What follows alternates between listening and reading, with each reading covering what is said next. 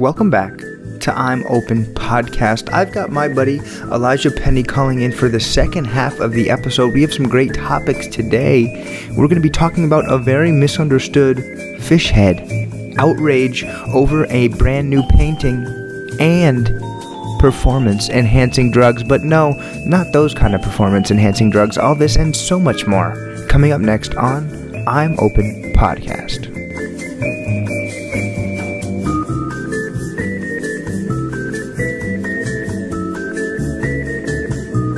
I'm Open Family. We are so blessed to be celebrating the day with you guys. We've got so many things to discuss today, so let's just jump right into it. As you know, if you know me by now, and if you don't know me by now, then this is a great chance to get to know me. I'm happy most of the time. I try to stay positive and I try to be happy as much as I can control it. But somebody who has not been feeling that happy today has been a fellow by the name of Larry Bird. Now, Larry Bird was a legendary hooper for the Boston Celtics, but before his tenure on the Celtics, he comes from the 38th largest state in the Union, the state with two I's and two A's, the Hoosier State, Indiana. That's where Larry Bird is from. He played for Indiana State University before he went on to have a very successful and legendary career Hall of Fame career with the Celtics. Now, why is Larry Bird in the news right now when he's retired years ago? Well, of course, he's a legend in Indiana, as I just mentioned. So just recently, a mural has appeared. Mural? Is that right? Mural. Just recently, a mural has appeared in Indianapolis. And that is a mural of Larry Bird with making a little shush face with his finger in front of his face. And it's a shout out to actually a Sports Illustrated cover from 1977 when Larry was a star for uh, Indiana State University. So, seems like a big compliment to Larry. But the problem is, the artist, Jules Muck, who painted the mural, created a rendition of Larry with a bunch of tattoos. So it's sort of a modern take on the classic photograph. So there's a basketball on his palm. There's a 76 on his right shoulder for, I guess, the year prior to the photo. There's two rabbits uh, banging on his forearm. I'm not sure how that connects to Larry Bird. Um, there's also the word bird on his knuckles. There's a uh, spider web on his shoulder. There's a little shamrock, I guess, for the Celtics on his bicep. The word Indiana and a cardinal for uh, the the logo, uh, the mascot of Indiana State on his cheek. So it's a whole like modernized, you know, version of Larry Bird tatted up. Larry, he didn't really like that. He doesn't have tats in real life, and he felt like that wasn't a correct representation of him. So he actually got his attorney to contact the artist. And he said Larry needs to protect his brand and he doesn't want to be seen as a tattooed guy. Now, I understand he's got to protect his brand, but he doesn't want to be seen as a tattooed guy. Currently in the NBA, you are not allowed to play if you don't have a tattoo. That's the official rule created by the commissioner, Adam Silver. If you do not have a tattoo on your body, you will be removed from your team. That's a current requirement for being in the NBA. So I, I understand Larry, he feels like the mural doesn't correctly reflect his appearance. Yeah, it's a painting. It's an artistic rendition, reimagination. That's why it's art, Larry. That's why it's art. But don't you think that kind of alienates you from the modern guys here in the NBA? LeBron James, Kevin Durant, Steph Curry, James Harden, the modern superstars of the game, they're all tat they're all tatted guys or tattooed guys, as uh, Larry Bird's attorney would say. So Muck, what she said was she couldn't really do an exact exact copy of the photo because that's copyright infringement. Duh. So she had to create her own version so she wouldn't be sued for just copying the photo. So what's she supposed to do? She's not supposed to copy it. She's not supposed to change it. I mean, she's just trying to pay homage to the man who's a legend in her state. So, you know, they were luckily able to come to an agreement here, which was that they can keep just the word Indiana, which is tatted uh, in script on his arm, in, in the not in real life, in the in the mural. So they can keep the word Indiana. Other than that, they can't keep any of the tats. They're going to paint over him with just his normal little pasty skin tone. The artist, it hurts to have someone as an artist say they don't like what you produced. Now she put so much time into this. It's a huge mural that takes up the whole side of a house. She obviously loves Larry Bird and you know, like I said, really he is idolized in that state. So, God, that must really sting to have somebody who you looked up to and who you've probably looked up to for your whole life say they don't like a piece of art you've created. Cause, you know, it's so vulnerable to share your art. You're working on it, you're working on it, you're working on it without having the whole public see it. And when the public finally sees it, and then when they say they hate it, not just the general public, but the actual subject, the muse, Shout out to Kobe's Muse Cage. The actual muse, the inspiration for your art says they don't like your art. Man, does that hurt. Imagine if Mona Lisa had gone up to uh, Vincent van Gogh. no, no, I'm kidding. I'm not that dumb. Imagine if Mona Lisa had gone right up to Da Vinci and been like, you know what? I don't really like it. My chin doesn't look like that. Man, he might have just burned the painting right on the spot or painted over her chin, and then we never would have gotten the Mona Lisa that we get to enjoy today. Okay? Imagine if some mice had gone to Walt Disney and bit him on the little big toe and said, We don't like the way you're portraying us in these cartoons. That's not really the way our ears look. We can't walk upright. And then he would have said, Okay, fine, I understand. I'm canceling the character Mickey Mouse and you don't have to worry about that anymore. I mean, with this criticism, with these people being so sensitive, this puts us at a risk to lose some incredible artistic contributions to the world. Imagine if Drake, as he was in the studio working on American smash hit Hotline Bling, imagine if Verizon or T-Mobile or Cricket Wireless or Sprint or Nextel had called up Drake and they say, you know, our hotline, um, it doesn't really bling, it actually rings. So, would you mind changing the song to the hotline ring? And then could you throw in something about how the family plan now includes up to 6 Gs of data? No! Then we don't get the hotline bling that we want and that we need and that, that really help move this country forward. Okay? So, I understand Larry Bird. He's trying to protect his brand. He doesn't want people to think he has tattoos. First of all, we all know you don't have tattoos, Larry. We all know you don't have tattoos. There's a lot of pictures of you. You're currently a very old white man. We've seen pictures of when you were a young white man without tattoos. We know how you look. We know you don't have tattoos. Nobody's going to see one mural and then suddenly imagine that Larry Bird or think, assume that Larry Bird has tattoos. We all know you don't, Larry, so don't even worry about that. And I just feel bad for Jules because she said, look, I don't want to hurt anyone's feelings or brand, so I'm flexible. This is another human being that's obviously not liking it.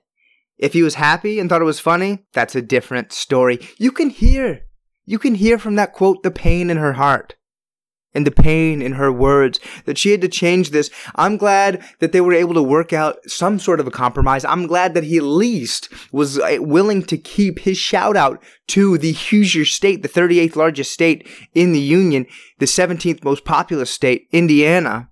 And I guess that, that was where they were able to make a compromise. And this makes me wonder if he's so, so clearly did not want to be considered to be a tattooed guy, maybe maybe this artist, maybe J- Jules, has turned Larry's mind about tattoos. Maybe he actually likes the Indiana tattoo, and maybe after all this, he actually is considering getting an Indiana script tattoo on his arm. Because he obviously takes the art very literally. He doesn't want anybody to see this painting and assume that he has tattoos. Just like people who made clocks were probably very concerned about Salvador Dali's paintings that people would think that their clocks were melting and therefore did not accurately represent time. So it's really, it can really be dangerous when you just, when you accept the direct literal interpretation of art. Art is creative expression. Art is sometimes uh, supernatural, psychological, emotional. It doesn't always just depict the straight, literal, physical representation of the world.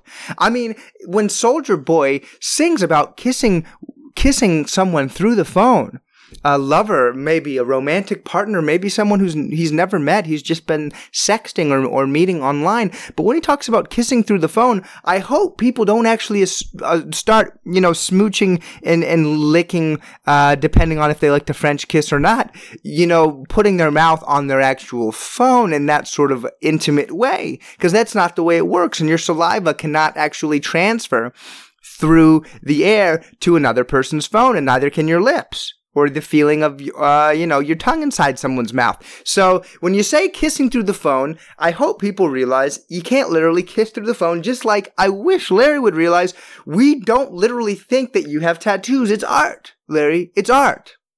It's art. The person, the artist, is trying to pay tribute to you, trying to connect you to the youth, but you clearly don't want to be connected to the youth if you don't even want to be considered to be a tattooed guy, as his lawyer said.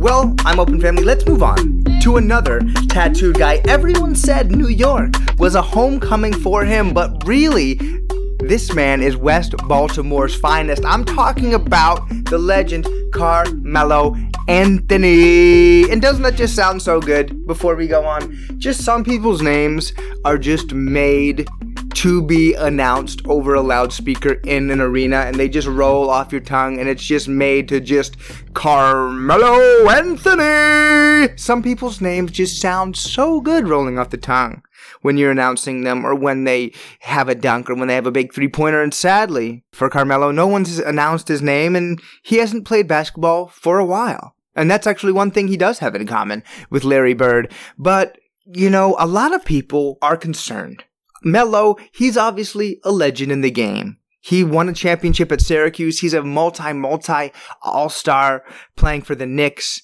the Denver Nuggets, and a couple other teams that he had just short, short stints on the Houston Rockets and the Oklahoma City Thunder. And a lot of his teammates, former teammates, former friends are voicing their concerns, are voicing their doubts. Why is Carmelo not on a team? This guy's our friend. This guy's one of the best players we've ever played with. We've seen him score buckets after bucket after bucket. We've seen him lead his teams to the playoffs. Why is this man not on a team? And former first round pick, Royce White, who um, he actually had to stop playing hoops for his own reason. He was really scared of flying, and it was hard to accommodate that with the NBA travel. So now he plays in the Big Three League, which is like sort of a three on three league created by Ice Cube for uh, older or retired, semi retired, I guess, now basketball players. And he came out and he also had some strong words about Melo and about the way the NBA has been treating Carmelo Anthony. He said, Melo is absolutely being blackballed. He's one of the realest in the league. He's given too much to the game for them to not allow him to play for them or to kind of culturally just make an agreement that he's not good enough anymore. All of us here that played the game at the highest level know how good Melo is.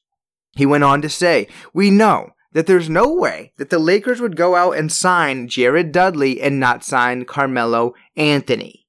If anybody's watching this thinks that Jared Dudley can hold Carmelo's jockstrap, I'll slap you. So, okay, we have a lot to unpack here. First of all, the Lakers did sign Jared Dudley instead of Carmelo Anthony, so I'm not sure when he says we know there's no way the Lakers would go out and sign Jared Dudley and not Carmelo. Maybe he's saying they shouldn't have done it. Maybe he's saying there's some sort of a conspiracy and that's why they do it. But they did sign Jared Dudley instead of Carmelo. But also, why do you need to pick on Jared Dudley? Why is it just Jared Dudley? Jared Dudley's good at basketball. He's had a long NBA career. He's not a superstar player, but guess what? That's why the Lakers wanted him. Okay? Not everybody can be the superstar.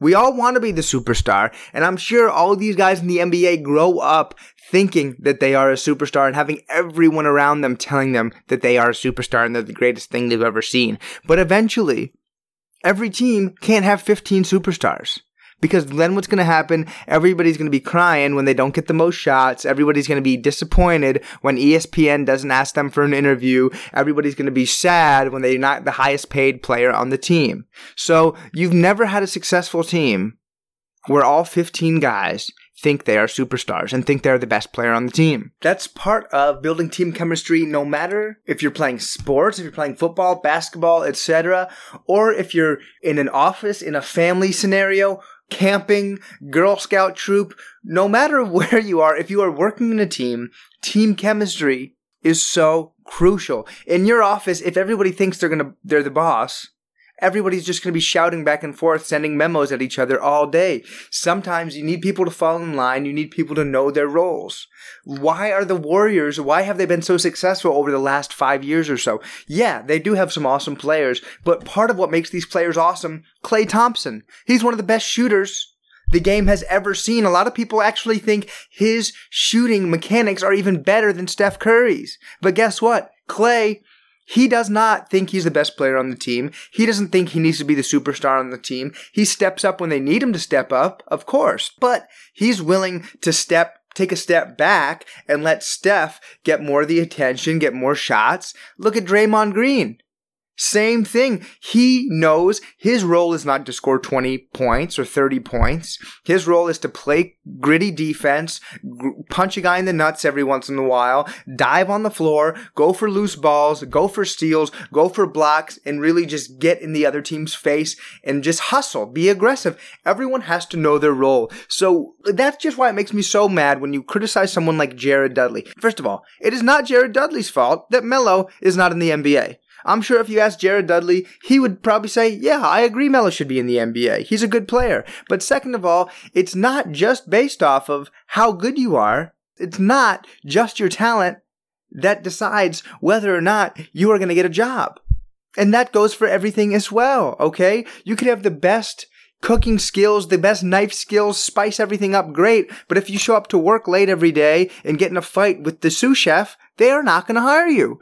Team chemistry is so crucial in any job. When you look deep down, that is the issue with Melo. Nobody's not nobody's saying that he's not good at basketball. I think everybody agrees that he's good at basketball. But in terms of knowing your roles, in terms of knowing where you fit in on a team, what you need to do to help your team win, that's maybe what what, what Melo is not able to do.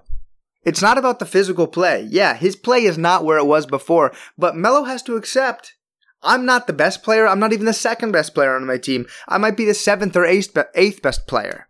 And that's the mentality that is holding him back. That Melo, in a way, still thinks of himself as an all star. So, how is he supposed to just blend in and just mesh on a team? So, please do not, you know, please stop with all this Jared, this Uncle Jared, just mean talk about Uncle Jared. For that's my guy. Love him it's fun to see a guy who's slightly pear shaped and balding do do well and, and, excel in the NBA. He's not a star player, but his teammates love him and he's a really smart guy. And there's a reason why he's stuck around for a long time. Now, this isn't the first time people have been bashing Jared Dudley. Just last year in the playoffs, he was talking a lot of smack back and forth, and Ben Simmons was basically saying some stuff to disrespect him. I don't even care about him. He sucks. I don't know why he's here. First of all, Nobody in the NBA sucks. And that Jared was doing his part. Why was he talking smack, getting ejected, fighting with Ben Simmons? Well, because he knew the best players on his team at the time, Brooklyn, like D'Angelo Russell, he didn't want them to talk smack and get kicked out of the game because he knew they were so important to his team.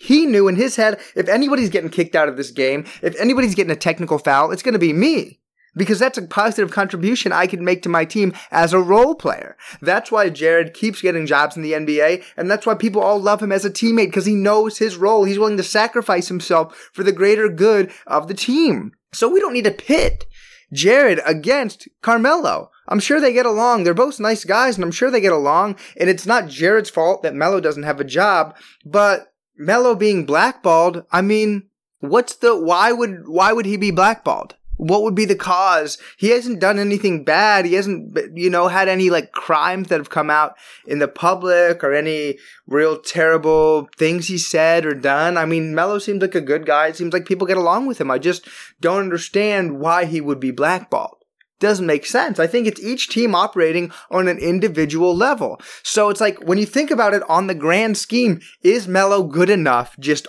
in a vacuum to be an NBA player? Of course he is. But when you go to each team, do the Orlando Magic want him? Oh, no, thanks. We want to give a chance to our young guys to play. Do the Atlanta Hawks want him? Oh, no, we're going to give a chance to our young guys to play. Do the Boston Celtics want him? No, we kind of want to make sure our team chemistry works with the guys that we have. Do the Brooklyn Nets want him? No, we kind of want to focus on the guys that we have and build up their team chemistry. Every team in an individual one on one choice has made the exact same choice that their team might be better off without Melo. And that does not mean Melo sucks. Honestly, I do feel bad for Melo. But I don't think there's some sort of a grand conspiracy around the whole thing. I think each team has looked at the situation and realized there's going to be a lot of attention on Melo, no matter which team. If he ends up on a team, there will be a lot of attention on Melo and that team. Now, how does it help your team chemistry if you've got ESPN and TMZ and Fox Sports and all these other guys following your a guy who's coming off the bench and asking how come he's not getting more minutes. Hey Melo, are you upset you're not getting more minutes? Hey Melo, do you think you're the best player on the team? Hey Melo, do you think this is finally your chance to win a championship?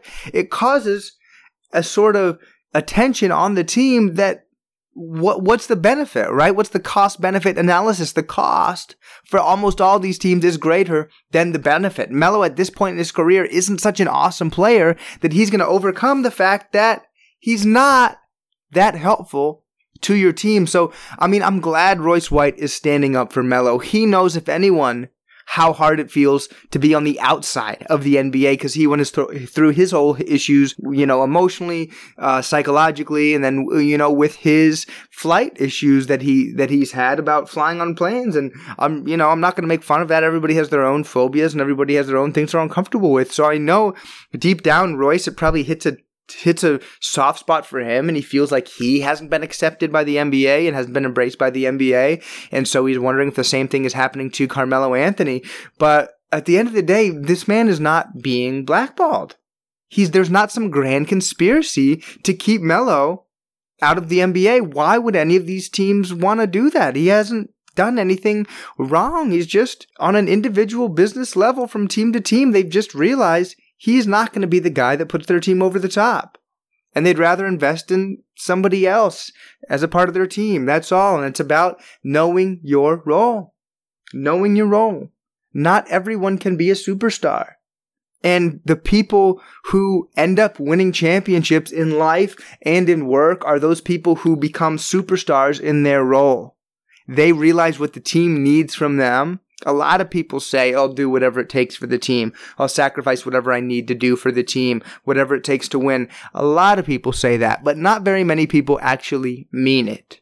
Not many people are actually willing to do something that they believe is below their pay grade or below their level of talent or b- below their capability because that's what the team needs. Not many people are willing to just go do the dirty work, do the grunt work that's not fun do some bullshit that is really maybe annoying, that really frustrates them, that they might feel like is not the best use of their time, but for the team, helps the team advance. Not a lot of people are actually willing to do that. And a lot of the people that do, those are the people that end up winning championships in life, at, in work, in friendships, and those are the people that end up succeeding and having people want to be around them. And that doesn't mean just because you're a role player on one team, you can't be a superstar on another team or in another facet of your life. And a lot of these guys are, right? Sometimes you have a chance to be a superstar. Sometimes you have a chance to be a role player.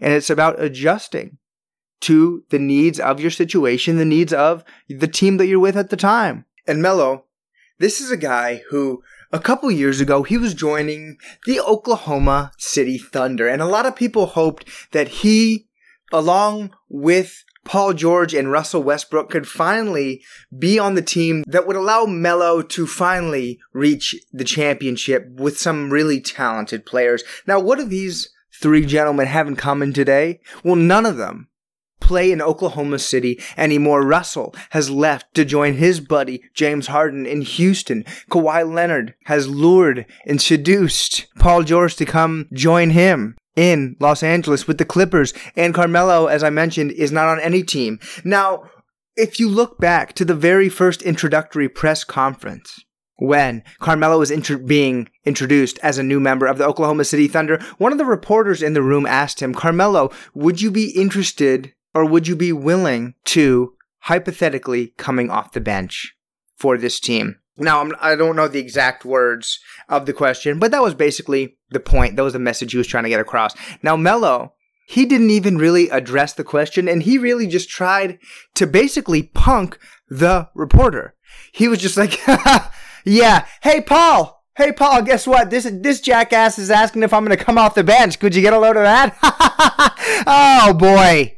So he was just laughing at him, basically wouldn't even dignify with a response, was joking about how can you believe this asshole wants to come off the bench. Well, you can laugh all the way home, Melo, but at this point the joke is on you. And he tried to not even dignify that guy's question with a response, but that honestly showed a lack of maturity from Carmelo. Yeah, we know you're used to being a superstar, but when you're not gonna be open, stay open. As we always say, stay open to the possibilities, stay open to what might make you better, might make your team better. So that one moment basically sealed his fate. When we, he laughed and said, why would I come off the bench? You hear this guy? What the hell is he talking about? Well, this is what he's talking about, Melo. This is what he's talking about. And now it's almost two years la- later. Now Melo's trying to say, "I've changed. I've changed. I'm not the same guy." But it's it's hard. Why why should we believe you now? Why should we believe you now? So hopefully Melo can go meditate, maybe go hike up in the mountains, maybe do some sort of a silent retreat or or start doing some yoga, become vegan or something to kind of just re reinvent himself and learn how to be more selfless and learn how to really give in and let his ego step aside so he can do whatever's best to help a team, hoping that a team is willing to give him one more chance. But no, there is not some sort of a grand conspiracy against Melo. And please, everyone, please stop trashing Jared Dudley just because this one man has a job. Please stop using this man as an example just because he's balding and a little bit pear shaped. Okay? Because he has so many contributions that he gives to the team and there's so many reasons that he is on the team beyond just pure talent. Obviously, that's not the only thing that people are judging. So please stop going after my man, Uncle Jared. Please, for the last time, give my man a break.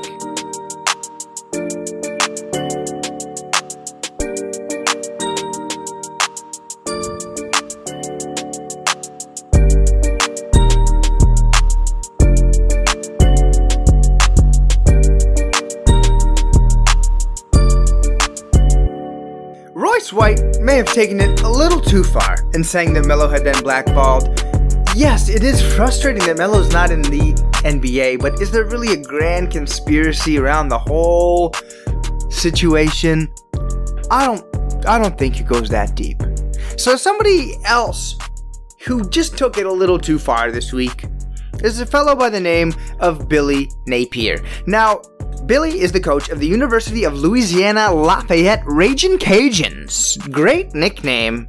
Not a lot of schools have a nickname, an abbreviated sort of slang nickname, Ragin', it's not raging, it's the Ragin' Cajun, so it rhymes with Cajuns, and I do have to give them a special shout out. Really cool nickname, love a rhyming nickname, love that the name of the school is basically a tongue twister in itself. University of Louisiana Lafayette Ragin' Cajuns. Try to say that to yourself nine times fast and not have people around you think you're um, crazy. Um, and also, it's cool that they're they're embracing the slang in their name, Ragin' Cajuns, not the raging I guess that wouldn't rhyme. But love it. Shout out to the school. They're they're really progressive, obviously, in their naming, but in other ways, not so progressive. Now, these guys are not a super powerhouse football program. We won't be expecting to see them in the playoff this year anytime soon, but they have made news lately because Coach Napier has said that he is going to have all of the players make a $50 donation to the school's athletic foundation.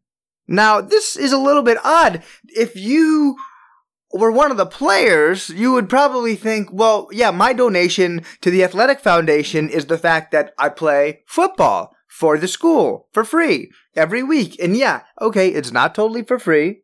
They do, they, they're on scholarship, so they do get an education paid for. But some people who know a lot more about math than I do have actually done economic studies to look at the value of a scholarship versus the actual financial value that football players bring to their schools, even smaller schools like University of Louisiana Lafayette the amount of jerseys people buy, ticket sales, concessions, popcorn, beer, cotton candy at the games, people watching on TV, their TV deals with different local networks to be able to put the games on TV. The total amount gained from almost every f- football program is definitely way more than the average amount that each player receives in terms of their scholarship. So Coach Napier, he wants these guys to remember they're not just athletes, they're student athletes, and the student comes first.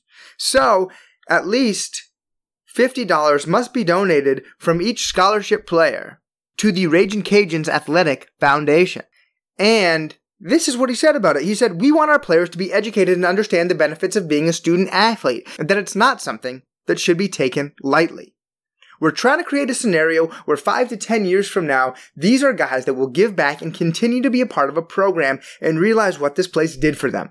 I think we got the message across this morning and it was a good thing. And again, I'm putting myself in other people's shoes. I don't know how these young men feel who are actually the Raging Cajuns themselves and have to suit up in uniform every week. But I would not be like, wow, that's so nice. They made me donate. I'm thinking fondly on those times. I would be like, yo, fuck these guys. I'm moving out and moving on. Okay? Because if you look back on your college experience and are like, oh yeah, hey, remember coach who made us give $50? First, I mean, a lot of these guys, don't you think you're probably trying to save your own $50 to, to go out, maybe have a good time, maybe get yourself a new pair of shoes, maybe go get a pizza or something like that. You're in college.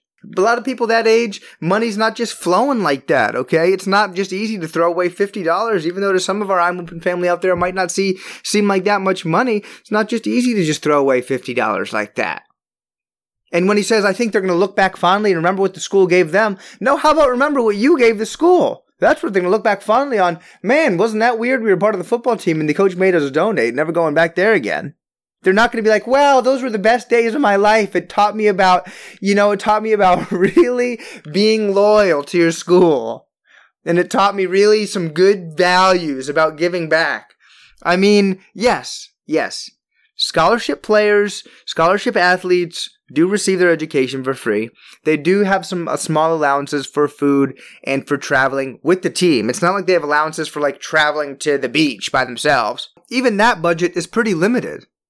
So when you consider those aren't the only things going on in life. It's not just going to class and going to the cafeteria and that's all that's all.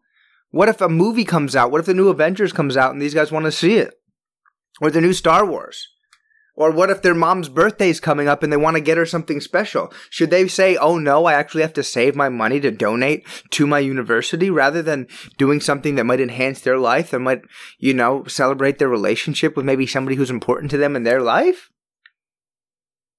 Like, yeah, let's not, let's not take it too far and be like, well, you got your school, you got your food, what else do you need? I'm sure for all the folks out there in the I'm Open family, and even folks who haven't yet joined the I'm Open family, but are, you know, are mm, hopefully will one day soon, that's not really like that extravagant just to have food and, and school. Those are sort of like basic rights of our country. So it's not too like, wow, these guys are so spoiled. Wow. You are so freaking spoiled. You want to buy, you want to have money to buy your mom a birthday present? Well, why don't you just go and crust it with diamonds, you jerk? I mean, the way we treat these guys just because they're on scholarship, that doesn't actually cover the rest of your life. And when you consider, yeah, they're student athletes, so they're going to class, they're studying, they're working on papers, and they're also basically working out as a full-time job, practicing with the team, traveling to other states you know, taking buses when maybe you have a paper due, but you're recovering from a torn rotator cuff and you're riding a bus back from Florida to Louisiana.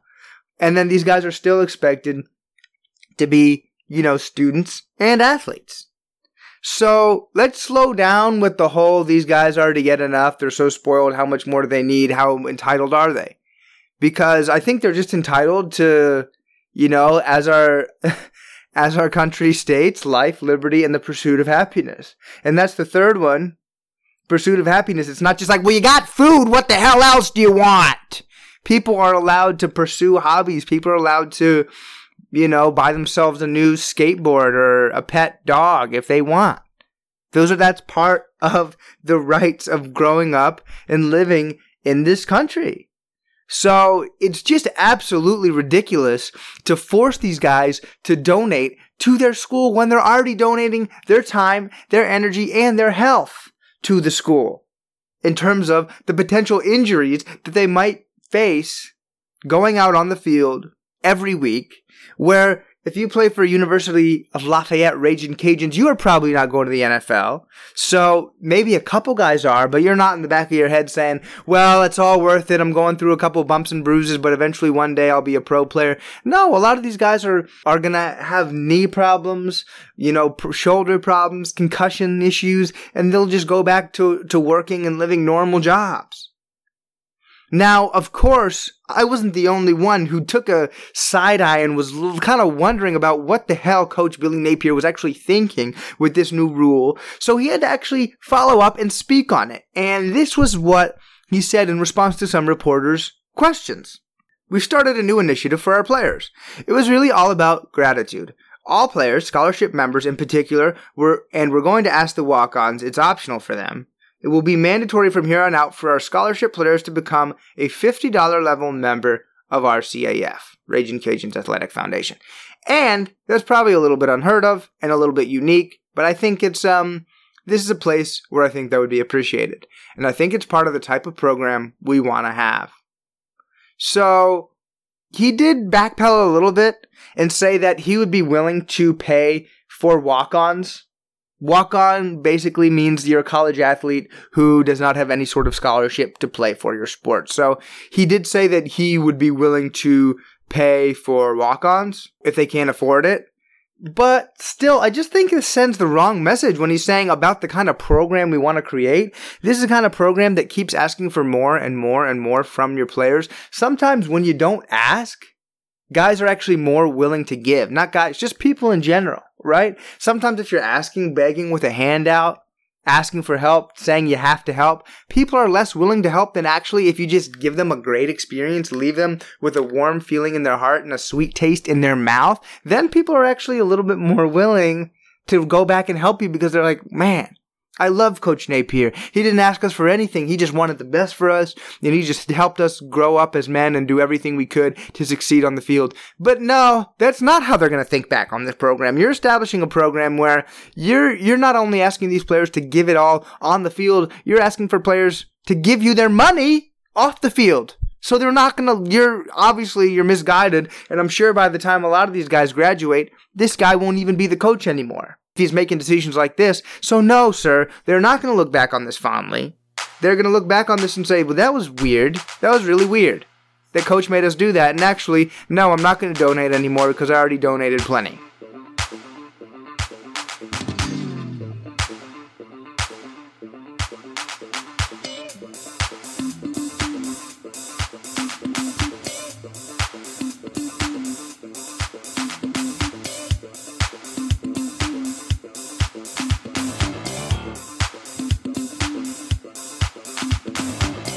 I'm Open Family, you know I love sports. And if you don't love sports, that's totally okay. That's the point of I'm Open Podcast.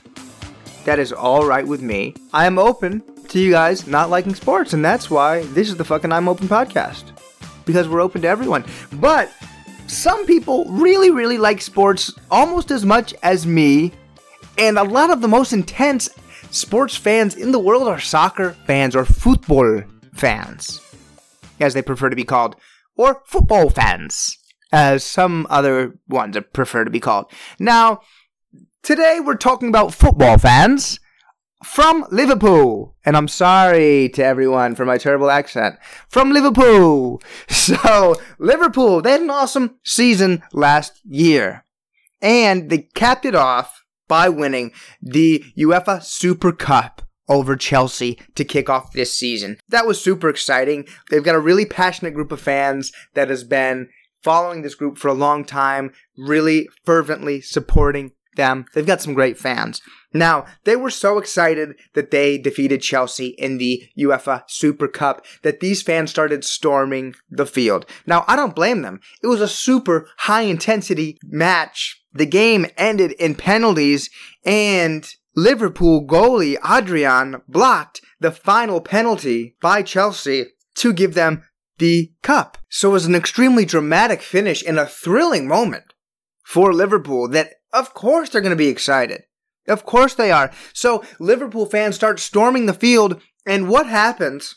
Adrian, the exact guy who actually won the cup by blocking the final penalty shot, was injured by one of his own supporters, by one of his own fans. Now here's what Jurgen Klopp, the actual coach or manager as they call it, of Liverpool said about the situation. When we were all together, a supporter jumped over, was chased by some security guys, slipped, and kicked Adrian's ankle. Crazy. Yesterday, it was swollen, and today I spoke to him and he said it's better, but we'll have to see. So basically, in celebration of their cup victory, one of the Liverpool fans slid into and injured the ankle of the goalkeeper, Adrian. Now, this is not okay because Alisson, the starting goalkeeper, was already sitting out. So now they were already to the backup goalkeeper who stepped up and had an awesome performance to win the cup. And now he's injured as well. So we've talked about this time and time again, but the, the I'm open family, a lot of people are not listening to us. Okay? What I'm trying to, what I've tried to say time and time again is the fans have to realize it's not about them. It's not about you. I'm a huge sports fan, as you guys know by now. But it's not about me, okay? It's not about me. If my team wins, if the Giants win, which rarely happens, or the Wizards lose, which has been happening a lot lately, it's not because I was cheering a lot or wasn't cheering loud enough, or because I used the right profanities or the wrong uh, shouts or cheers or songs to support my team. That's not, it's not really about me. It's not really because of me. Of course, teams appreciate having the support of their fans, but no individual single fan can really take that much personal ownership over the team and really say, it's about me. And this fan obviously thought it was about him in that moment. I understand you want to celebrate your team and get lit and turn up for Liverpool because you defeated Chelsea. You had an awesome historic season for Liverpool. This team is going to be legendary and live in history for Liverpool. I understand that you feel like you're just busting out of your freaking shorts ready to party for your team. But that's why you remember it's not about you. It's about the team. Because this guy put his own fun, put his own enjoyment, put his own celebration above the actual team that he was celebrating, and now he's injured one of their key players. And you're supposed to be celebrating the team. You're supposed to be supporting the team. And you are literally the reason now that the goalie has an ankle injury. So I'm all for storming the field. I'm all for, you know, whatever, turning up, celebrating your team, crowd surfing, painting your chest, whatever you need to do to celebrate your f- team. It's visceral. It's a moment of collaboration, of community with all the other fans.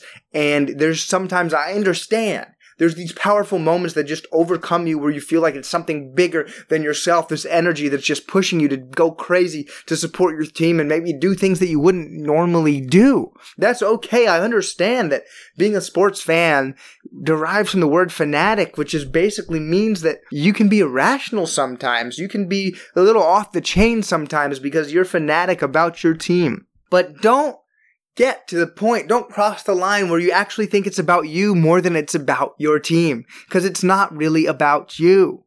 It's not about you.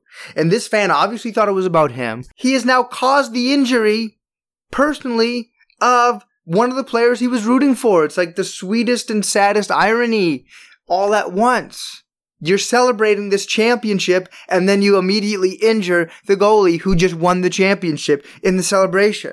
So please, to all my sports fans out there, next time you're at a game, next time you're cheering for a game, just remember, it's not about you. If they win, if they lose, it's not a personal reflection on you as a as an individual. It doesn't mean you're a good person. It doesn't mean you're a bad person. Just because if your team is better than somebody else, it doesn't make you better than somebody else. Boston fans. And You know, it's not about you. Go have fun. Go root for your team. But it's not about you. It's about the team. And have fun. That's okay. That means the pressure's off. You know, if the team loses, you don't have to go back and cry all night. Like, yeah, you can be sad, but you are not the reason the team lost. It's out of your hands. I understand it hurts when your team loses, but it's not about you. And this is you, this is an example when keeping it real goes wrong in a sense, right? You know what I'm talking about? Like, this is an example. My man kept it a little too real. He was like, Liverpool till I die! And it was like, bro, before you die, you're about to make the freaking goalie die of your team. So you better turn it down a couple notches and just wave your little soccer scarf around like y'all do. It is funny, and I we're gonna move on, but it is funny how soccer teams all have scarves. Like, um, imagine a team. We just don't. Um, we we aren't like big scarf folks here in the US. I mean, not that we're like against scarves. There definitely there are a lot of them out there, but just I couldn't really imagine like a bunch of like Detroit Lions fans like rolling up all with like matching scarves and waving them around. But hey, there's a lot of ways that different fan fans and fan bases are different, and it's not about you. And there's some comfort in that too. But just realize it's not about you. Just enjoy the game. It's fun. It's entertainment.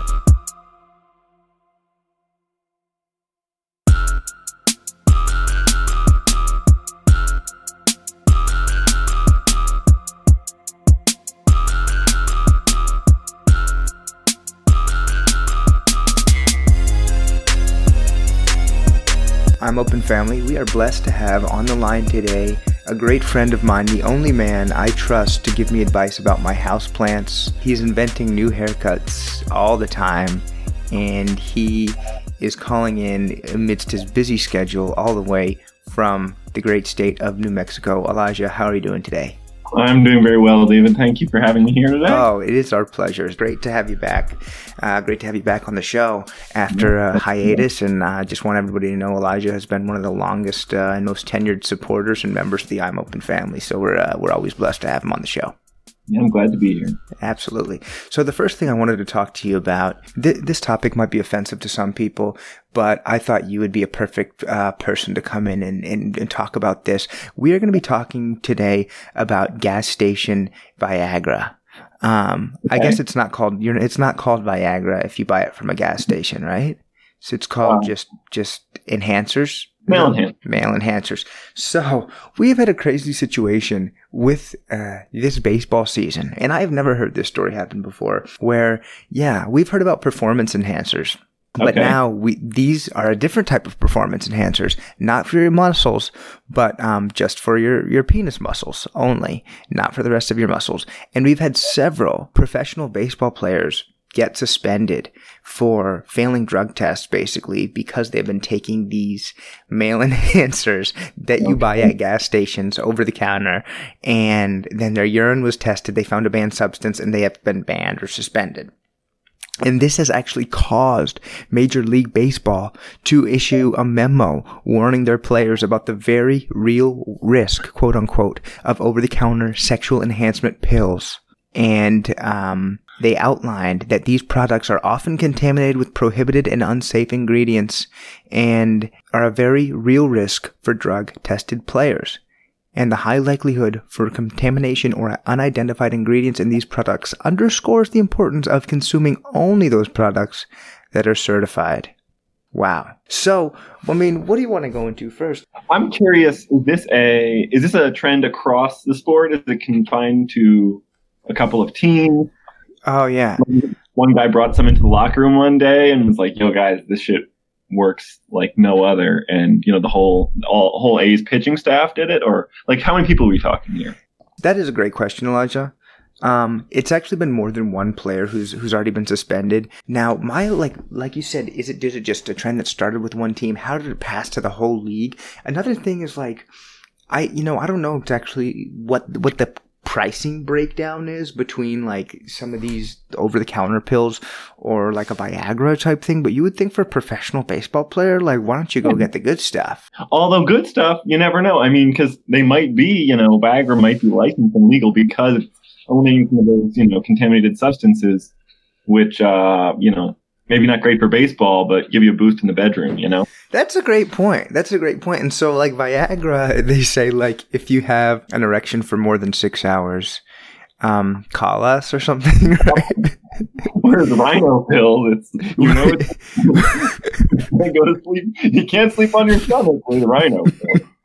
exactly. Some of these people probably advertise that with Rhino Yeah. Boost. Some of these are crazy. Yeah, Jungle think- Power, Taste of a Lion, Penis Yeah. Power. You know, some of these, it's like probably like if you have an erection for less than 12 hours, your money back guaranteed type Yeah. situation. It is also interesting just how things like Viagra, Cialis, like they do a very good job of obscuring exactly what their product is for. Now, what is the other one I've seen ads for? A Roman, where Uh-huh. it's just like men being happy and like dancing in the subway, and they don't want to explicitly say what their product is for. Whereas, you know, these other pills, it, it wants to make very clear what's going what's going on, and if you're taking it, you want everyone to know what you're doing. You know? Oh yeah, I just feel like it's so funny too. Like, why do they always sell them at gas stations? You can go get your Skittles, get your pack of Marlboro Reds, and uh, fill up a tank, and then get your whatever Lust of the Lion or whatever. you know, it's just like, why does it have to be? I guess baseball players are on the road a lot too, though, Yeah. so that kind of makes sense. It could be a holdover because yeah, I thought the same thing. Baseball players are paid more than most other professional sports uh, without nearly as much risk as say a football player, and with guaranteed contracts. But the minor league life is very unglamorous, and so it could just be like a habit from the days of living on the road. You know, scrounging together whatever you could. Um, and you know, old habits die hard. Well, I think I still think what I said earlier about like maybe Yeah. it has good stuff in there that's just illegal now. It's like the Four Loko of male enhancement, you know, where Oh yeah. you know, because Four Loko, no one was saying. Well, a lot of people were saying this shit is terrible, but a lot of people, you know, took colleges by storm. Yeah, you're right. And in a way, um, you know, it kind of makes sense with baseball players like pushing the boundaries, and maybe, maybe you know, Viagra or Cialis wasn't as strong as what they they wanted. Yeah. Maybe it Yeah. didn't. Now, Yeah. Elijah, I'm gonna read you some um some names of of just some different pills here, some different medications. And all I just want you to just tell me is true or false. Is this a real one or is this a fake name? Okay, it's pretty easy. Sure. Yeah. Okay. Um, let's just start pretty simple. Ecstasy. But it's spelled E X T A C Y, spelled incorrectly. Okay. It seems a little too on the nose. Um, I feel like they would want to be a little bit showier. Um, I'm going to say that's false. That one's actually true. And we talked before about how some places have the six hour rule, the eight hour rule, call 911. These people say seven days. seven days. Not understanding exactly what the product does. like, if Like, you have a boner for seven days in a row, that is so why- inconvenient. it's less of like a explicit like for ED and more just a. Uh, Maybe it's just like overall, you will have more stamina or whatever for seven yeah. days. Like remember how NFL players were really into that like elkhorn dust or whatever? Oh, yeah, yeah, yeah. It might just be a gimmick like that. Because seven days when I saw that, I was like, good grief. I mean, what do you do? What do you do? Just lie in bed on your back? Yeah, you know, I got. I wish I was more well versed in these. Maybe I don't wish that. Um, no, you don't.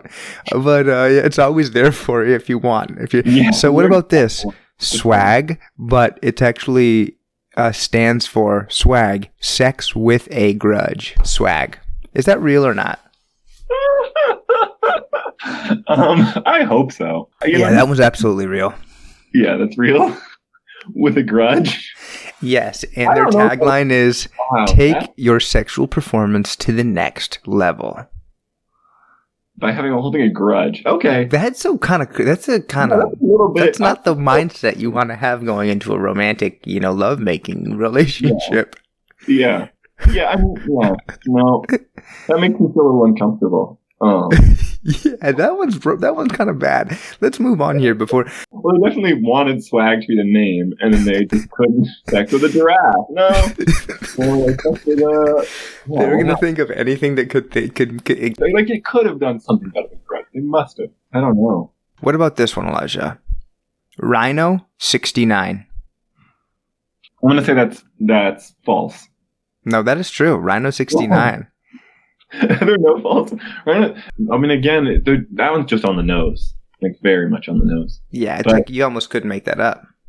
Yeah. yeah. So Rhino 69, they promise four qualities.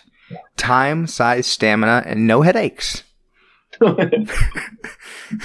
to me, it's like, what what more do you want? What more do you really want? yeah. What about this one? This is a good one. Black Mamba 2. Is it the number two or is it? You know, Uh, it's the number two. I'm gonna say yes. Yeah, that one is real. Shout out to Kobe Black Mamba Black 2. Mamba- They knew they couldn't call it Black Mamba 1. Yeah, exactly. Because it was, it was it was trademarked. So like Black Mamba two. I wish they just called it Black Mamba one, even though there was yeah. Even though there isn't a 1. Mm. Now, what about this one? Rising Phoenix 5K. I'm gonna say yes. Yeah, that's a true one as well. And that one I like because um it's kind of that one's kind of like a double entendre. Rising Phoenix, you know, kind of I guess like your erection is rising from the dead or something. I kind of like that. Was creative. Yeah, I think that's good. Yeah, you can go on like just rising once more from the ashes. um and let's do The 5K though. the 5k. I hope it doesn't mean 5000 days. 5000 days of erection. Oh my god. I'm trying to see some other good ones here. Basically, all of those have been real. Yeah. no, All of those have been real, as you're getting. wow. So that's kind of the point. We, we, we, there's so many. I couldn't even get to all these. There are so many. So maybe with these guys, it's just easier. I understand, like, when you're traveling on the road, you don't necessarily know, like, what doctor to go to, maybe. If you live in Detroit, you're in Kansas City, or you're in Seattle. So the gas station is, is the way to go. And Yeah, the gas station is the way to go. Yeah. Well, it's like in the in the olden days, you know, when the barber was also the dentist and the surgeon and the doctor, where it's like, oh, the gas station, the corner store guy can do whatever you need. Yeah. So I mean, so what's the answer here? Like, what's the solution? Should gonna- baseball change their their rules to allow guys to take whatever penis pills they want, or should guys just take more? You know, be more cautious about which pills they're taking. What do you think? I, I think I think it's hard for baseball to make a change because I'm sure a lot of these substances are also present in you know more legitimate PEDs. Well, baseball PEDs as opposed to bedroom PEDs. But I do want to just point out it's interesting this is only happening in baseball. Mm-hmm. and I think there's definitely some compensation going on. You know, I think uh, uh, like uh, baseball has really taken a hit in popularity. Mm-hmm. You know, and I feel like it's the butt of a lot of jokes. Uh, whereas a, a football player doesn't need a boot to make themselves feel more masculine, unless you're a punter. You know, Mm-hmm. Maybe Chris Cooley is taking these. Whereas a baseball player, I feel like in recent years they've really been emasculated, you know, and mocked by society at large. Yeah, maybe there's just a, a need to like feel more, you know, virile and masculine. Mm-hmm. And that's a great question. I was, you know, that I was wanted to get onto as well. It's like, what is it about baseball players that makes it that all these guys need, you know, the rhino's horn, you know, seven day strength or whatever, whereas we don't hear about this with the other guys. I mean, we know they just we they check for PEDs and st- you know steroids and stuff for every sport, right? So why is it just these baseball guys who keep getting caught? Yeah, I don't know. But then there's also the argument you could make, which is that, you know, perhaps other sports don't have as rigorous drug testing, which is probably true. After baseball, we're kind of burned in that whole, you know, juicing era. I feel like they've Mhm. tightened up in ways that the NBA or the NFL, they don't have the strict drug policies. Yeah, and maybe in a way, like maybe it does enhance your performance in and out. Like some of these, they said Yeah. seven days of power and strength, you know, and stamina. Maybe it gets your blood pumping like the whole week long, and maybe it really does help in or outside of the bedroom. Yeah, exactly, exactly. Um, like, have you ever heard about how like some boxers, like I think Floyd Mayweather does this. I'm not totally don't don't quote me on that, but some boxers like don't have sex for like months before they fight. oh, yeah, yeah. You've heard about that? I definitely heard that. And Cam Newton, I think, was also going to be celibate during the off season. That was his big announcement. Oh, really? Yeah. Yeah. so like some guys like almost like to like build up like a storage of their like testosterone to just like go and just like explode when they like play or fight or whatever. But baseball doesn't really have that. I guess baseball doesn't have that aggressive nature anyway. You don't really need to explode in that many moments. And maybe you just, you know, get kind of complacent from just standing in a field, you know, for a couple hours every day. Yeah. Yeah, that's the thing about baseball is like half the game you just get to hang out and like drink beer in the clubhouse. Mm-hmm. Now, Elijah, before we move on to the next topic, I did want to ask you because this is, you know, the one thing about these uh, bootleg Viagra's that we've been talking about that I really love about them is the creativity that these guys display on the marketing end, on the promotional end. Like, these are some of the best names I've ever heard. We were just talking about some different names they had. Now, if you ever decided to start your own line of penis pills, do you have any idea maybe what you might want to call it, or maybe a spirit animal that you might want to name it after, or something that means a lot to you? Yeah, like what what do I strive for sexually? Mhm. yeah, I don't know if I strive for this sexually or it's my spirit animal, but I do love Yeah. turtles. I could do that. Yeah, So maybe I do something with turtles, like tough testicle turtle or something.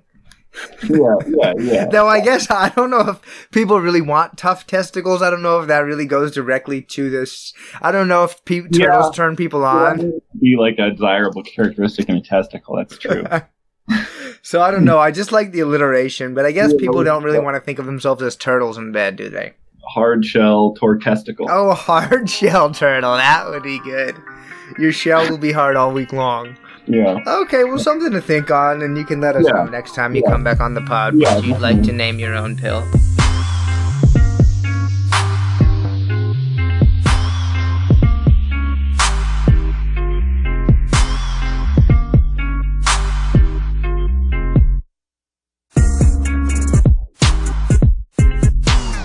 So, next, Elijah, we are going to be talking about mob threat tactics or alleged mob threat tactics. Okay. Okay. And usually I like to mix it up and not talk about the same exact athlete or, or team every single week. But sometimes when somebody is just hot, they're hot. They're on a roll. You know, it's like when you're in Vegas and your friends keep telling you it's time to go back to the room, but your hand is just hot. You have to go back out just for one more roll or one more hand. Yeah, of course. And right now, that guy who's hot on the tables is Antonio Brown. Wow. of course. Thank you so much, Antonio Brown, for creating so much for Yeah. us to talk about this offseason. It's truly been a blessing. First, we talked about this last week. He got, um, he went to cryptotherapy. He got, well, first he forced a trade away from Pittsburgh to Oakland. Then in the offseason, he went to cryptotherapy, froze his feet because he was wearing the wrong shoes. The blonde mustache. I mean, that's a Yeah. Oh yeah. He dyed his mustache blonde. I almost forgot that. he he was also at one point seen working out in alligator skin dress shoes. Uh then he I don't know if that was related because he wore the wrong shoes to cryptotherapy. His feet got frostbite. Now he hasn't been able to practice. His feet have been super crusty. Then he had a situation where he didn't like the helmet, which is now illegal because they're trying to protect these guys' brains uh, from concussions and stuff. Yeah. Uh, but he still wanted his old helmet, so there was a whole standoff. He didn't want to play without his old helmet. And now this one tops them all. Because this is a story that's actually just coming out from last year's Pro Bowl, but all the dirty secrets are coming out now. And that is because um, a celebrity chef, and he actually calls himself the sports chef, quote unquote. His name is Stefano Tedeschi. And Antonio hired uh, Chef Tedeschi to come to a mansion in South Florida where the Pro Bowl was last year and basically cook a huge feast for Antonio, some of his friends, colleagues, family members, etc hmm. at his house. So he's one of these fancy celebrity chefs who you like hire to come to your house and then you just basically ball out and you have like a really fancy restaurant quality meal at your house. It's for rich people, something you know, a little out of our pay grade. So the problem now, this is going into the, le- this is going out of the kitchen and into the courtroom, unfortunately, with this situation because Antonio kicked Chef Tedeschi out of his house in the middle of the service. He wouldn't let him collect any of their tools, any of their food, equipment, anything. He just kicked him out and he told them, do not make eye contact with me. Don't have any of your people make eye contact with me as you leave the house. Don't you dare look me in the eye. and now they are in court because Antonio refused to pay the chef Wow. um, for the entire meal. And he was also refusing to pay pay him for, I guess, the loss of, you know, his cooking equipment, etc. That he wasn't able to recover, and he left in the mansion, which is near Miami. Now, you are not going to believe Yes. the reason this whole beef started. That's what I did. So, Chef Tedeschi bought a giant salmon to like fresh, fresh caught salmon, but the biggest salmon he could find, and he wanted to cut it up and serve it to AB and all of his friends. But so he started cutting it up, filleting the salmon by hand. He cut off the head of the salmon, and he didn't want it to rot, so he left it in the freezer. Oh boy. Later that day, Antonio opens his freezer, sees the salmon head, and he interpreted it as a threat, mob style. Like when you leave a horse head under some, is it a horse head under somebody's pillow, or how's that work? Uh, I think it was horse head In the pillow, in- under the covers. Under the covers. All all uh, blood in the sheets, and it's like right next to him in bed, as though it was a sleeping partner. Oh yeah, yeah. So it's that. I think he was interpreting that it was that kind of a deal. Yeah. like a threat. Do you think AB crossed the line in thinking this was a threat? Do you think it could have been a threat? Have you ever heard of people threatening each other with fish parts? You know, uh, I can't say I have, but I'm sure Antonio is, you know, such a reasoned and thoughtful person. I'm sure he must have had a, you know, a, a very logical reason to believe that he would be threatened by this chef. Yeah, but even if I, yeah, this is mind boggling. And it does seem a little, I don't want to say, I don't want to like point fingers here. It does seem a little profiling. Stefano Tedeschi to me yeah. sounds like, Antonio, so he would know. You know, he's also, well, he's not Italian. but he should, having an Italian name like Antonio, he should kind of relate to a gentleman like Stefano Tedeschi to be like, to know where he's coming from. But it seemed like he just like assumed the guy was like a mobster. yeah. Wow. So do you think though, alright, and like you were saying though, Antonio's a really smart guy. He's probably seen Godfather, he's probably seen Sopranos, Goodfellas, all those. Like, there's Mhm. no fish heads in those. There's only horse heads, like you said. Yeah, but he lives in Florida. I mean, the Florida mob game might be different. That's true. Hmm. I guess it would make make sense for the Florida mob to be throwing fish heads just based on Yeah, you know, the, like the locale. yeah, and we also don't know what if Antonio Brown, because I believe in the movie the horse head is this man's prized horse. So perhaps Antonio has a large, you know, aquarium. He has the money. Maybe he just saw a fish head, assumed it was his favorite, you know, mm-hmm. large Yeah, aquarium. maybe he has a lot of fish as pets. That's a good point. Yeah, you never know. I mean, that seems right up his alley. Yeah, I never considered that. That could be the case. And like you mentioned as well, Elijah, we're used to, you know, we're used to horse heads, but in this traditional sense, Yeah, weird. that's what we normally do. But Yeah. maybe the maybe now the South Florida mobsters are very farm to table these days. Well, And they're like, let's use locally sourced ingredients, you know, exactly. threaten them with some nice local salmon from the from, from Biscayne Bay. a gator head from the Everglades. Yeah. Even Burmese python. Yeah, you know. So these I might mean, be some of the wokest mobsters out, or he just. Here's the other thing. Do you think he just maybe didn't want to pay him, and then is just saying that he thought the fish head was a threat? That's that's my other uh, suspicion is maybe he's thinking about going into the restaurant business and thought, wow, I can get top of the line tools and half of a nice meal out of it if I can, you know, because I'm sure Stefano, you know, has only the best, you know, set of knives, and I'm sure he had some specialized equipment. I mean, it's I'm sure it's half of a you know restaurant inventory he brought in, and I mean, what better way? Yeah, there's no way. What? Well, also I'm wondering if now that I'm hearing it's a threat, if the "Don't look me in the eye" was more out of fear than out of like he Oh, just he does- was scared he's of that. scared. Just go, just go. Huh. No, that could be it too. And so I think it could be a couple explanations. I could, I think it could be, yeah, A, he could just legit think it was a threat, right? Yeah. B, he could have an ulterior motive, like you said. He's starting his own food truck or co- or or kitchen or something. And he's like, "Wow, this equipment's nice." And you know, in the end, he did offer to pay Stefano via social media influence, Oh my god. which is like, how how do you monetize that? Yeah, and if he's if he's making these giant meals for Antonio Brown and all of his friends, I'm sure he's not hurting for business. Like it's not as though, you know. Yeah, he's like, "I don't need you to shout me out on Instagram, dude." Yeah. like I cook for the NFL's Pro Cannot afford me. Yeah. So that's why it's kind of like, yeah, he was like, no, thank you. I'll take money, please. but um, I I think it might be this. This is kind of like I've been thinking about it a lot. It's a crazy story. I don't think Antonio's dumb enough to think that a fish head is a threat. I think it's like not that he's not that it's dumb. I know there's a lot of misinterpretations. I'm not saying anybody's dumb. There can be misinterpretations, miscommunications, but I just don't. I think he would probably know that that's not the case. Mhm. But, and I I'm sure you've been there. I, I know sometimes you go out to dinner, right? I'm painting a picture here, and you want to ball out, and you want to just go have a big night of celebrating.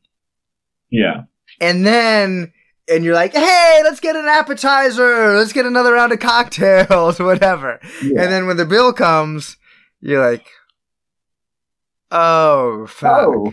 That's, that, it really cost that much. Yeah. So I think it could have been one of those situations. He, Yeah. I mean, he, we'll see how he does this year in Oakland, but he has been the best receiver in the game for a while. He's got a big personality. I'm sure he invited a lot of other superstars from the NFL, big personalities. It was in Miami or near Miami. Yeah. I'm sure there was a lot of hot shots there. He was like, I got this celebrity chef to come. It's all on me. Nino Brown, come over everyone. We're turning up in my mansion. Everything's on me. This dude's cooking us a crazy thing on me. And then he got the bill at the end. And I don't even want to know how much that bill was. That bill's Yeah. probably more than my annual salary. Yeah. He just he just can't, you know, embarrass himself in front of all those people. But I mean, he has the money, but you can't be like, oh shit, I'm not trying to pay $70,000 for this Yeah. dinner or whatever it was. Cause there's a lot of people there. Mm-hmm. And it was like a whole weekend, I think, that he was like hosting this like AB Pro Bowl weekend. And maybe that's why we saw this whole contract fiasco. Mm. Was worried that bill was eventually going to come due. And he's like, I got to find a way out of here and get a fatter check and get as far away from Florida as possible. Yeah, that's true. He is from Florida, so he's definitely going to go back. But you're probably right. He was probably like, yo, I need some guaranteed money fast because this dinner bill is insane.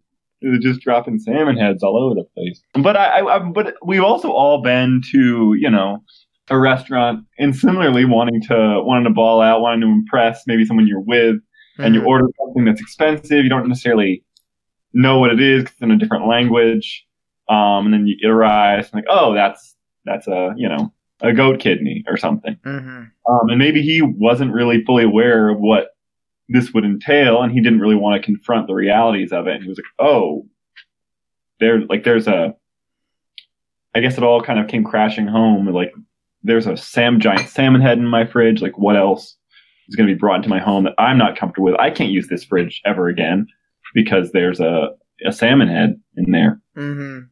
I don't know. That did seem weird. I hope they at least wrapped it in something. It's, I was like, don't just throw it all. Just don't just throw a salmon head in my fridge. Like, why do you even need to keep it? Can't they just throw it away? I I am a little confused about why they needed to keep the salmon head.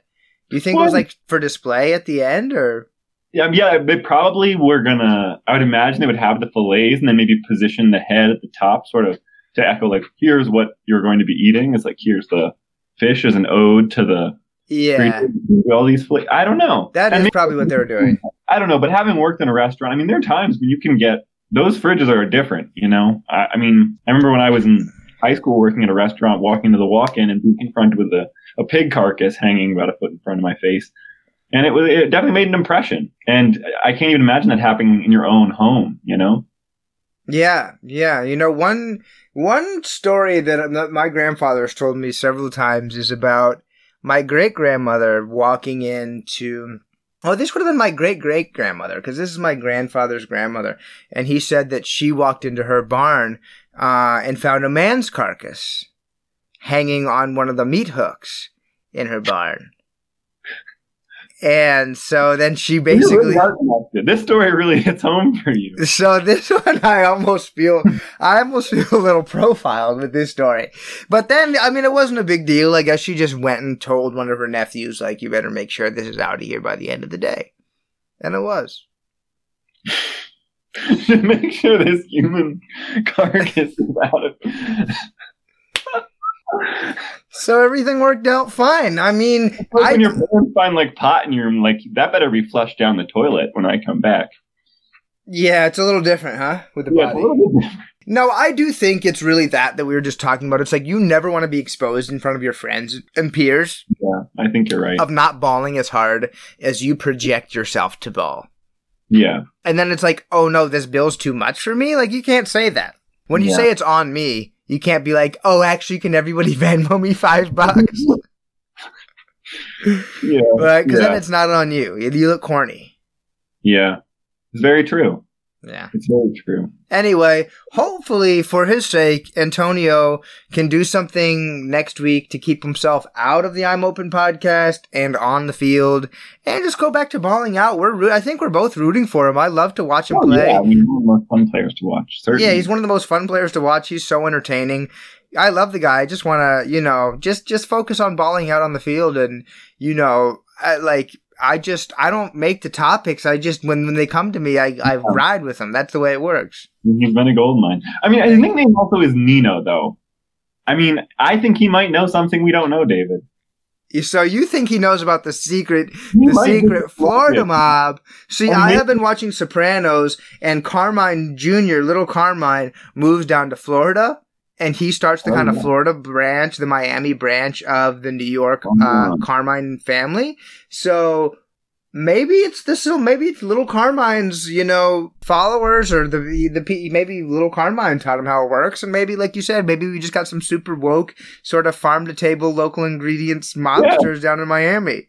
I mean, it's sweeping the nation. Who's to say it shouldn't infiltrate the mob? You know, that sort of organic, locally sourced m- mentality. Exactly, dude. Next time they're gonna, next time, next time they're gonna be threatening people with like a fresh mango salsa and avocado toast. yeah, invasive feral hogs. Exactly. Species only.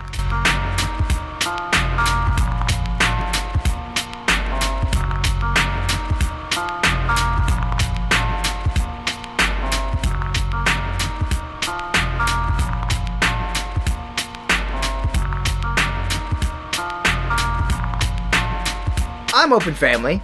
As we all know, there's something we have to do every single episode before we say goodbye. That is to recognize our mask off performer of the week. Elijah, do you know who the mask off performer of the week is in honor of? Um, I believe uh, Nadavius uh, Future. Don't know his last name. yes, it is in honor of Future. Thank you so much, Future, for all that you've done for the I'm Open podcast. Yeah. Can't thank him enough. Mask on. Fuck it, mask on. Mask on. Fuck it, mask on. So, I'm Open Family. Our mask off performer of the week every week goes to someone not who doesn't necessarily mean it's good, doesn't necessarily mean it's bad. We have had folks all over the board. What it really means is you have taken your mask off, you have revealed something new about yourself this week that we didn't know before and that's why it's the Mask Off Performer of the Week. You've taken your mask off for the public. Now, for this week, our mask off performer is none other than my very favorite coach, Jon Gruden. Coach oh, Gruden. Wow. Double Raiders. double Raiders. Now, this man actually coaches Antonio Brown, so we're ending on a double Raiders. But this one really has nothing to do with football either or fish. This has to do with something that I believe every single American, and I'm not just saying naturalized citizens, I'm saying if you spent more than a, more than a year in this country and I consider you to be American, or even more than a couple days, you probably know how to do this. But this is something Jon Gruden does not know how to do at all, mm. which is sing happy birthday. Now, Elijah, I sent you a video I would like you to now play the video. Now, Elijah has not seen this before. This is a video of Jon Gruden singing Happy Birthday. birthday to Mike Mayock. You guys say happy birthday to Mike Mayock. You guys ready? Happy birthday to you. I gotta go one more time. Yeah, run it back, run it back. It's, Happy, say happy birthday to Mike Mayock. You guys ready? Happy birthday to you. Happy birthday. Oh so God. it's really just a five second clip, to be honest, but it gives you enough. This, it almost make, and this, he's my favorite coach. I love him. He's forcing his, his colleagues and players to sing happy birthday to one of his other colleagues, Mike Mayock, during practice. And he does not know how the tune of happy birthday goes. What? How could he have missed this? He's like, oh, probably like a fifty. He's a man in his fifties. Yeah, no, I mean, he, not only does he not know the tune, he doesn't appear to know that there is any tune at all to the song. Any sort of cadence, rhythm. yeah, he you know, Coach Gruden, and I love the man. It's okay. He's Oh. not scared to fail. Love him. Can't wait to get you on the show, Coach. But he starts the song how most people end the song.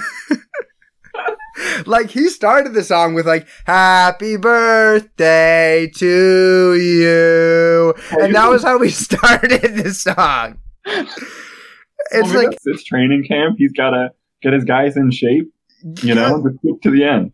I- do you how how could- is it? I mean, maybe his rhythm and, and musical talent is just that poor. But like, how could you go to? How could you live this long and literally have no idea how the birthday song goes? There's also maybe he just wants to put everyone at ease. You know, maybe some people are a little bit self conscious about their singing voices, and he's you know putting himself out there so people will think you know well I can't I can't be worse than that. oh my god, he really is one of the worst things. Like, happy birthday. It's one giant descent. Yeah, but it's like that's why you love Coach because he's not scared to look stupid. He's not scared to do wild stuff. And I mean, there was another awesome moment that I that I posted uh, for the I'm Open family on Instagram of him during quarterback drills, chasing around Derek Carr and chasing around uh, Nathan Peterman, like rah rah, like like yelling at him, and like trying to distract him as they like as they drop back. So he's just not scared to go after it, and I love that about Coach. I think. Are you going to post this clip online Of him singing, Yeah. yeah, I've got to post it for the family. Yeah, yeah. but I also love the hand motion, sort of the sort of like chopping, aggressive hand motion as he sings. Yeah, which is he's doing. if he's giving like a motivational speech. It's like, "Happy birthday to you." he's kind of doing like the Semo, the like Seminoles tomahawk chop that they do. Yeah, exactly, exactly. He spent some time in Tampa Bay. Maybe he picked it up there. Happy birthday. Happy birthday to you. Though to be fair, a lot of people have have sung "Happy Birthday." Most people don't sing it well. It is a hard song to sing well, Yeah, I mean, I I'm making fun of him. I can't say I could do much better. but you at least know the way the tune is supposed to go. Yeah, So I used to do theater stuff in in like middle school and high school, and I would always be like boy number nine, guy carrying the basket, dad who passes away in a car accident, you know, like Yeah. nameless characters. And I think the reason why is every time they would be like, "What song are you gonna sing?" And I'd be like, "Nah, I don't know, I don't know what song." And they're like, "Just sing Happy Birthday." And not that I'm the best singer anyway, but like nobody really sounds good singing Happy Birthday, Yeah. no matter how good you are. yeah. It's not a great song. It isn't a great song. I mean, this is a good and a, bad mask off bad because he's got no musical talents and he's really. Exp- but he has all the confidence in the world, which is better Mhm. in a lot of ways. Unless you are a singer by trade, I'll take the confidence. Yeah, I mean, when you're a pro football coach, having confidence and not being scared to, you know, kind of be be in the spotlight, be in the crosshairs, that's actually a greater skill than singing talent. And I know at least um, when you go to a karaoke bar or something like that, often my favorite performers are not necessarily the best singers, the people who just go for it no matter what. The best stage presence. Yeah, exactly. Just people who just, you know, are going to screech JoJo's Get Out with no care for the rhythm or the tune. Yeah, I would love. We're gonna have to set that up. I'll get in touch with these people, but I really cannot wait to do karaoke with Coach Gruden because that would be a night to remember and forget. Yeah, probably. But also, I think we also have to remember. I mean, I think singing "Happy Birthday" in a public setting is probably a lot like throwing out the first pitch at a baseball game. Mm. Well, everyone thinks they could do it, and we love to Mhm. make fun of people, but you know, a lot of people who you think might be athletic get out there and you know bounce it six times and It's do hard. That's why I think we should. This is a song that my cousins actually taught me that I think should be our new official birthday song uh, for America and for the world. And now I know the Stevie Wonder Happy Birthday, shout out to Stevie, Yeah. the legend. But this is a different one, a little bit more underground. It goes like, You have a birthday, we have fun, we sing to you. You have a birthday, we have fun, we sing to you. We're singing Happy Birthday, we sing to you. We're singing Happy Birthday, we sing to you. Hey!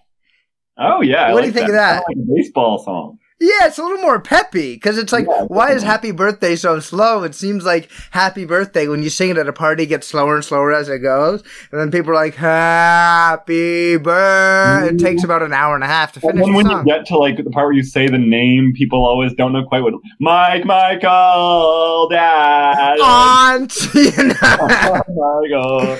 Yeah, Maybe just, like, spice honey, it up. aunt. Yeah. Yeah, so that when you say you have a birthday, we have fun. It doesn't. You don't have to say who it is, grandma. It's easier. It's easier. Yeah, certainly. Well, anyway, congratulations to Coach Gruden and um, Elisha. Thank you so much for popping back uh, into the I'm Open podcast. It's always a pleasure to have you on. Is there anything you'd like to share with our fans uh, and the I'm Open family before you say uh, goodnight? Actually, yes. Uh, for a long time, I've had the Gavin DeGraw song, I Don't Want to Be. You I don't want to be anything other than what I've been trying to be. Exactly. That's been stuck in my head. Um, That's a good one, man. For, for about, it's a matter of years. I would say Years. I would say seven to ten years, somewhere in that neighborhood. And recently, um, maybe a month ago, I heard the song or it came into my head and I realized, wow, I haven't thought about this song in a long time. So I'm finally clean and I just wanted to share that. Wow. So- So you're nine months clean without listening to Gavin DeGraw. What about nine. It's hard to know exactly where that line was drawn, but Now I hate to make you go back into these dark days, but do you ever do you remember what kind of first got you hooked? uh, you know, it's an earworm. Yeah, it can- is. But I, I don't I don't know any of the other words. I only know that one line. Well, that's a classic line. and then something that I'm supposed to be here, yeah, yeah. The next Yeah. line. That And sounds right. I couldn't tell you. I couldn't tell you. It is a great. That would be a good karaoke song. Yeah. Well, with Jon, we can. We'll have Jon try it out next time. Jon Gruden singing Gavin DeGraw live. Man, I got to come out for that one. All right. Well, thanks, Elijah, for being on the show, and we can't wait to have you back on soon. Yeah, thank you so much. I look forward to it.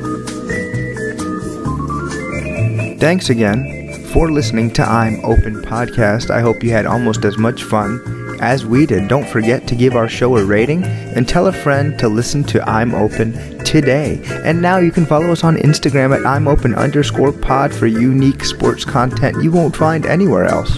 And to get your very own I'm Open hat. Everyone, have a great night and don't forget to stay open.